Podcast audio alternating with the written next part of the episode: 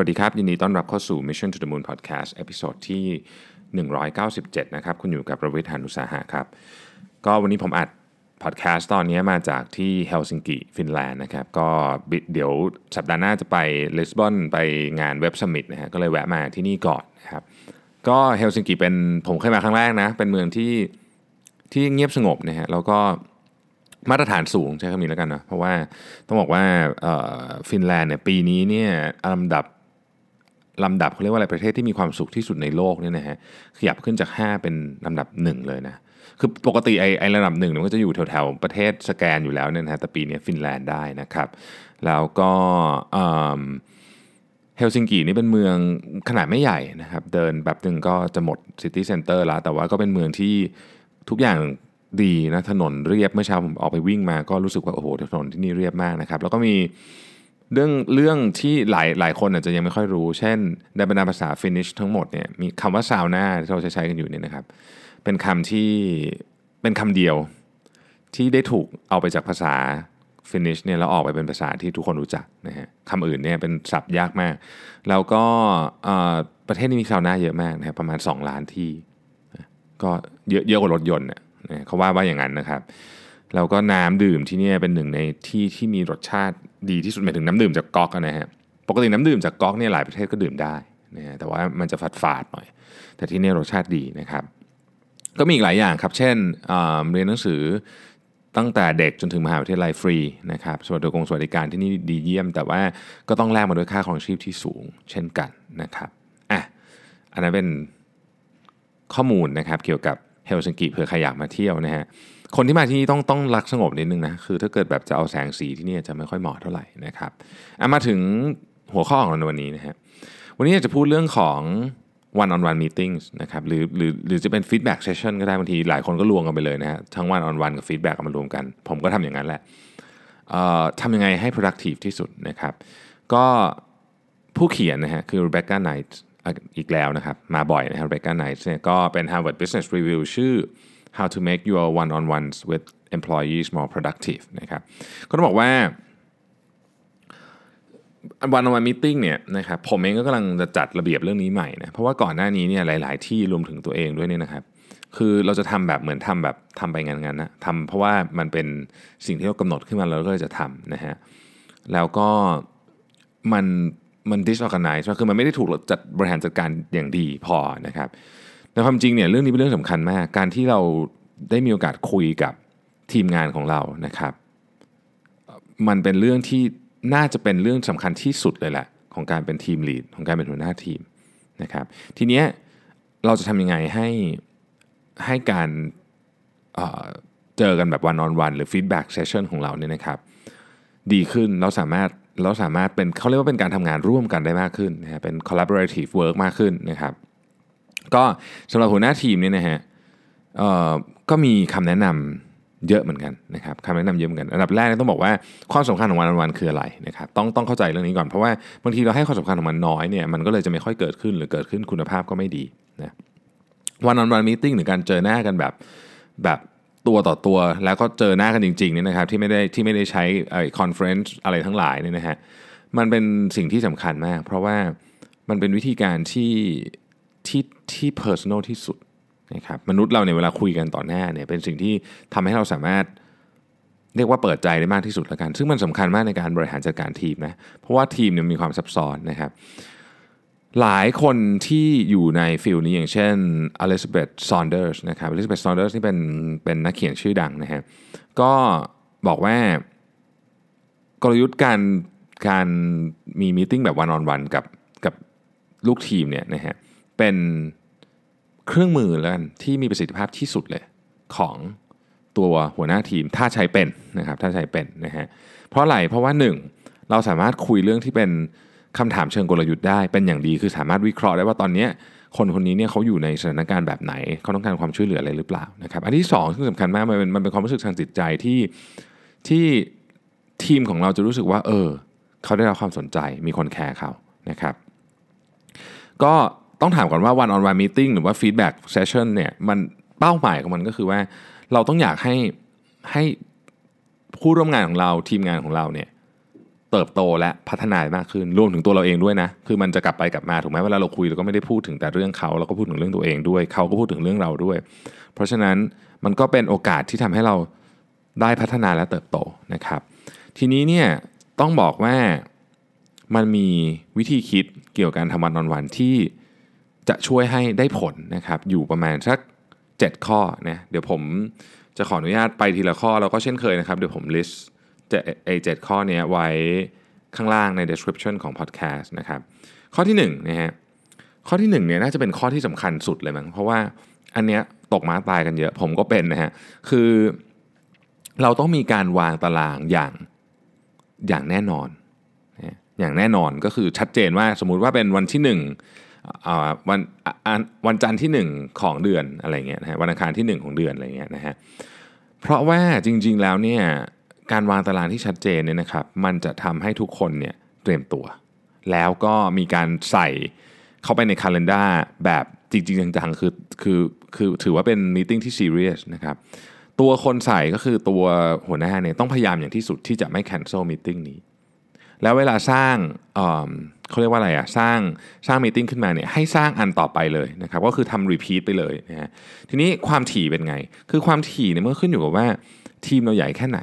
นะฮะแต่โดยปกติแล้วเนี่ยถ้าทีมคุณใหญ่เกินไปเนี่ยมันก็เป็นสัญญาณที่ค่อนข้างอันตรายอยู่แล้วนะว่าการบริหารจัดการทีมจะยากนะครับ โดยปกติแล้วเนี่ยอาถ้าเอาตำราก่อนแล้วกันนะตำราของฝรั่งเนี่ยเขาจะบอกว่าทีมหนึ่งเนี่ยไม่ควรจะเกินสัก6-8 คน ในความเป็นจริงผมรู้สึกว่า6เนี่ยก็ค่อนข้างใหญ่แล้วนะครับ นอกจากว่ามันมีความจำเป็นจริงๆเนี่ยเราก็ควรจะต้องมีมีเหมือนกับ เฮดที่มาช่วยเราบริหารทีมให้ให้ให้ย่อยลงไม่งั้นเนี่ยถ้าเกิดว่า direct report เรา 15 คนเงี้ยนะครับโอ้โหคุณ manage ไม่ไหวอะ่ะมันคือมันมันก็ทำได้แต่มันมันมันก็จะทำได้ไม่ดีมันเยอะเกินไปนะครับเพราะว่าตัวเลขนี้มันมาจากมันตัวมันมีการทำ research มาเยอะมากนะฮะตัวเลข6ถึง8คนเนี่ยนะฮะโอเค ทีนี้ต้องบอกว่าอย่างนี้ เวลาเราทำ one on one meeting เนี่ยการการบล็อกเวลาคือเรื่องที่สำคัญที่สุด คือเรื่องนี้เป็นเรื่องที่ ที่ต้องต้องให้ความสำคัญลำดับสูงสุดเป็น priority one หมายความว่าถ้าเกิดว่า book เวลากันไปแล้วนะครับวันจันทร์สี่โมงเย็นเงี้ยต้องไม่เลื่อนแล้วก็อย่างที่บอกก็คือทำ repeat ไปเลย สมมุติบอกว่าอะเราจะเจอทุก 1 เดือนนะครับ1 เดือนแล้วก็ว่านไปก็ repeat ไปนะฮะ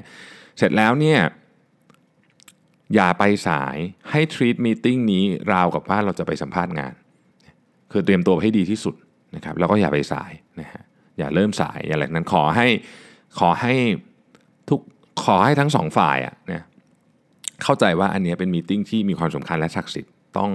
ต้องต้องให้ความสำคัญกับมีติ้งอันนี้มากๆนะครับนั่นคือข้อที่1นนะฮะบล็อกเวลาให้ชัดเจนนะครับแล้วก็เคารพเวลานั้นด้วยนะฮะข้อที่ 2 ก็คือเตรียมตัวไปก่อนนะอันนี้ก็เหมือนกำปั้นทุบดินนะแต่ว่ามันมีมันมีการประชุมเยอะมากเลยนะครับที่เหมือนเราแบบเออเออคิดคิดแล้วอยู่ในหัว แต่ว่ายังไม่ได้ ยังไม่ได้เขียนมันออกมาเลยยังไม่ได้เรียบเรียงความคิดนะฮะพอเข้าไปประชุมมันก็จะงงไปหมดฮะในความเป็นจริงแล้วเนี่ยเราควรจะส่ง agenda ให้แต่ละฝ่ายก่อนด้วยซ้ำแต่ว่าโอเคถ้ามันยากเกินไปนะเพราะว่ามันยุ่งเกินไปในน้อยที่สุดก็ต้อง list หัวข้อมานะครับว่าจะคุยเรื่องอะไรนะครับทีนี้เมื่อเจอกันแล้วเนี่ยนะครับก็ให้ทั้งสองฝ่ายคือคือต้องทำ list กันทั้งคู่ถูกไหมให้ทั้งสองฝ่ายเนี่ยเอา list มาดูกันนะครับ เอา list มาดูกัน ก็บางทีเราจะเห็นว่า อ๋อ เฮ้ย มันมีจุดที่เรา concern ตรงกันนะครับ อันนี้จะทำให้เวลากับคุยเนี่ยเราสามารถเน้นจุดสำคัญไปได้นะครับ หรือบางจุดที่เรา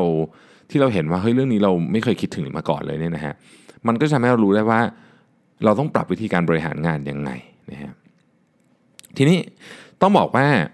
เราต้องเราต้องสร้างเขาเรียกว่า incentive to focus นะครับ คือคือถ้าเกิดโฟกัสถูกเรื่องเนี่ย มันมันจะทำให้คนที่เขามาเนี่ยได้รับ incentive อะไรบางอย่างกลับไป ซึ่งอันนี้ incentive ที่หัวหน้าให้มันมีมันมีเยอะมากสามารถทำได้นะครับ แล้วก็ถ้าเกิดว่าเรื่องราวมันเริ่มที่จะเหมือนกับออกทะเลเนี่ยคนคนที่เป็นหัวหน้าเนี่ยก็ควรจะต้องมีวิธีการนำเรื่องราวกลับมาคุยกันในประเด็นที่เรากำลังคุยกันอยู่ให้ได้นะครับ แต่ทั้งนี้ทั้งนั้นเนี่ยต้องมีความยืดหยุ่น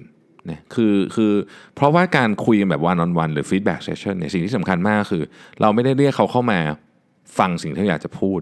นะครับคือเราเรียกเขาเวลาเราเจอกันกับลูกทีมเนี่ยเราต้องพูดกันทั้งคู่ และเราต้องฟังกันทั้งคู่นะครับเน้นที่ฟังกันทั้งคู่ คือเรื่องพูดเนี่ยเราถนัดอยู่แล้ว แต่เรื่องฟังเนี่ยบางทีเราเราจะไม่ค่อยได้ฟัง เพราะฉะนั้นต้องฟังกันทั้งคู่อย่างเปิดใจบางทีถ้าเกิดหัวข้อหรือเรื่องราวมันอาจจะ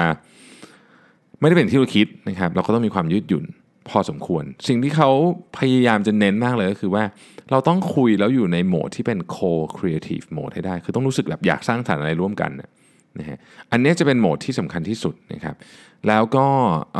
ถ้าเราทำแบบนี้ได้นะครับคนก็จะรู้สึกดีขึ้นกับเซสชันนี้เรื่อยๆ ครั้งต่อไปเนี่ยเขาจะกล้าพูดมากขึ้นนะอันที่ 3 ก็เป็น common sense เหมือนกันนะครับแต่ว่าก็เป็นอันที่หลายคนพลาดนะฮะ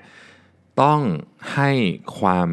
สนใจกับคู่สนทนาของคุณแบบ 100%เขาเรียกว่า fully present นะครับ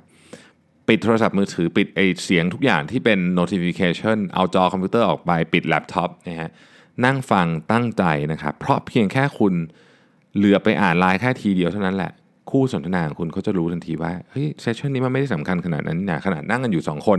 ยังไปอ่านไลน์เลยนะครับเพราะฉะนั้นเขาก็จะ treat session นี้ไม่สำคัญเหมือนกันแล้วมันก็จะล่มไงนะดังนั้นเนี่ยต้องให้ attention แบบเต็มที่เลย เหมือนข้อแรกฮะคิดซะว่า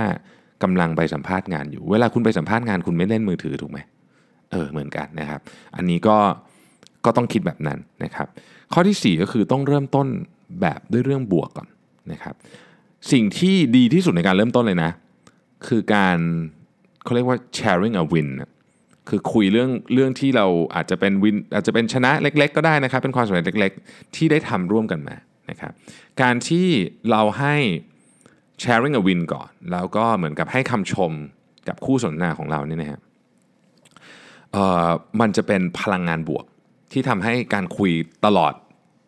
ทั้งทั้งเซสชันนั้นเนะมันมันมีพลังงานที่ดีนะครับแล้วก็แล้วก็ทำให้เรามีเหมือนกับเขาเรียกว่าอะไรอยู่ในอยู่ใน co-creative mood อย่างที่บอกเมื่อกี้นะฮะข้อที่ 5 problem solve ครับ คือ one on one meeting เนี่ยเป็นเป็น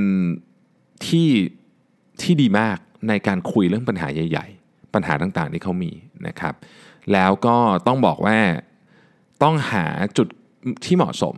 นะระหว่างสิ่งที่เราอยากจะพูดสิ่งที่เราอยากจะถามกับการฟังให้ได้ แต่อย่างที่ผมบอกฮะส่วนใหญ่อะเราจะพูดเยอะอยู่แล้ว เพราะฉะนั้นลองไปเน้นที่เรื่องการจัดสล็อตเวลาของการฟังให้เยอะๆดีกว่านะครับ อย่าลืมว่าเรามาที่นี่เพื่อเรียนรู้นะ เรามาเราไม่ได้มาสั่งงานอะไรเขา เราไม่ได้ดุด่าอะไรเขาเรามาเพื่อเรียนรู้นะครับ คือเมื่อเรามาเมื่อเราต้องการเขามาเพื่อเรียนรู้เนี่ยเมื่อเราต้องการมาเพื่อเรียนรู้เนี่ยเราก็ต้องให้เขาเตรียมการนิดหนึ่งนะครับ เช่นสมมุติว่าเขามีปัญหาอยู่นะครับก็อาจจะบอกว่าเออเนี่ยให้เตรียมให้เตรียมวิธีคิดหรือ solution ที่อาจจะเป็นไปได้มาเลย การทำแบบนี้เนี่ยจะทำให้เขาเนี่ยมีการคิดมาก่อนล่วงหน้านะครับ แล้วก็ตัวหัวหน้าเองเนี่ยจะให้ feedback ที่ constructive นะฮะ ผมทวนเร็วนิดนึงนะครับ feedback มี 4 ประเภทนะฮะ feedback มีเขาเรียกว่าเป็น negative destructive feedback อันนี้ไม่ดีเลย negative destructive feedback คือบอกว่าฉันไม่ชอบสิ่งที่คุณทำแต่ไม่อธิบายว่าอะไรนะครับคือเรียกมาด่านั่นเองนะฮะมันจะมี negative constructive feedback เป็นอันที่ 2 อันนี้ดี คือเราบอกว่าเราไม่ชอบเรื่องนี้ คิดว่าเรื่องนี้ไม่ดี แต่ว่าเราให้ทางแก้ด้วย คือเราเราเสนอทางแก้ หรืออย่างน้อยสุดเราเราเสนอแนวทางในการแก้ไข อาจจะให้เขาไปคิดเรื่องทางแก้ของของเขาเองนะครับ อันที่ 3 ไม่ดีเหมือนกัน อันอันที่ 3 ก็ไม่ดีขอโทษครับ คือ positive destructive feedback อันนี้เป็นเป็นการให้สัญญาณแบบ mix เช่นชมว่าเออคุณทำได้ดีมากเลยนะแต่ แล้วก็ด่าต่อเงี้ยนะฮะไอคนฟังก็งงว่าไอ้ตกลงทำดีหรือไม่ดีกันแน่นะครับมีหลายคนให้ feedback แบบนี้ อาจจะเป็นเพราะว่าเกรงใจกลัวหรือว่าอะไรก็แล้วแต่แต่ feedback แบบนี้ไม่ดีนะครับ positive constructive feedback ก็คือการชม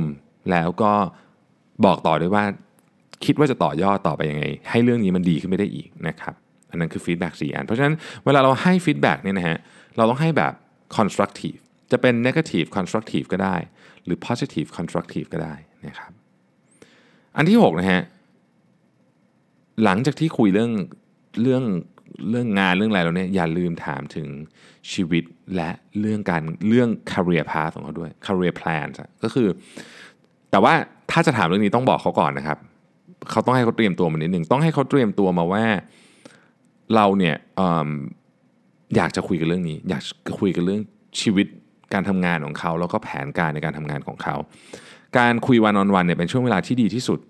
นะครับในการให้เขาได้มีโอกาสพูดว่าตัวเขาเองเนี่ยอยากได้อะไรนะครับบางคนเนี่ยคุณจะเจอเรื่องที่ไม่น่าเชื่อเลยเช่น บางคนอาจจะบอกว่าสิ่งที่อยากได้ตอนนี้อาจจะไม่ใช่เงินมากที่สุดแต่อยากได้ recognition อยากได้ความสำเร็จ อยากได้สิ่งที่คนอื่นมองเข้ามาแล้วรู้สึกว่าเขาเนี่ยสำเร็จมาก ๆ ดังนั้นนี่คุณก็ถ้าเกิดคุณคิดว่าคุณสามารถช่วยเขาได้เนี่ยมันก็มันก็ก็ต้องคุยกันเรื่องนี้ ปกติเนี่ยคนจะไม่คุยเรื่องนี้กันนะครับเป็นเรื่องที่ละเอียดอ่อนมากๆ แต่ถ้าเมื่อไหร่ต้องการจะคุยนะครับ one on one session นี่แหละเป็น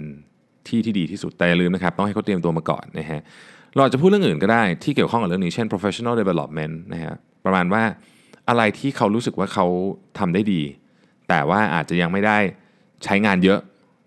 นะฮะหรืออะไรที่เขาทำไม่ดีแล้วเขาต้องการที่จะปรับปรุงจริงๆนะครับเราคุยกันแล้วเราลองวิเคราะห์กันดูว่ามันเป็นที่เขาคิดไหมนะครับ การทำแบบนี้เนี่ยจะทำให้คนของเราทั้งหมดเนี่ยเขาเรียกว่ามีมี motivation แล้วก็อยู่บนเส้นทางที่ถูกต้องในการทำงานนะฮะคนส่วนใหญ่เนี่ย disconnect จากการทำงานนะคือรู้สึกไม่อินกับการทำงานนะการที่จะเอาเขากลับมาอินได้เนี่ยเรื่องของของการคุยเรื่อง career plan เนี่ยผมว่าเป็นเรื่องที่สำคัญนะครับ อันสุดท้ายก็คือว่าต้องจบบวกให้ได้นะฮะอย่างที่บอกเราต้องการให้เซสชันนี้เป็นเซสชันที่คนอยากมาพูด ดังนั้น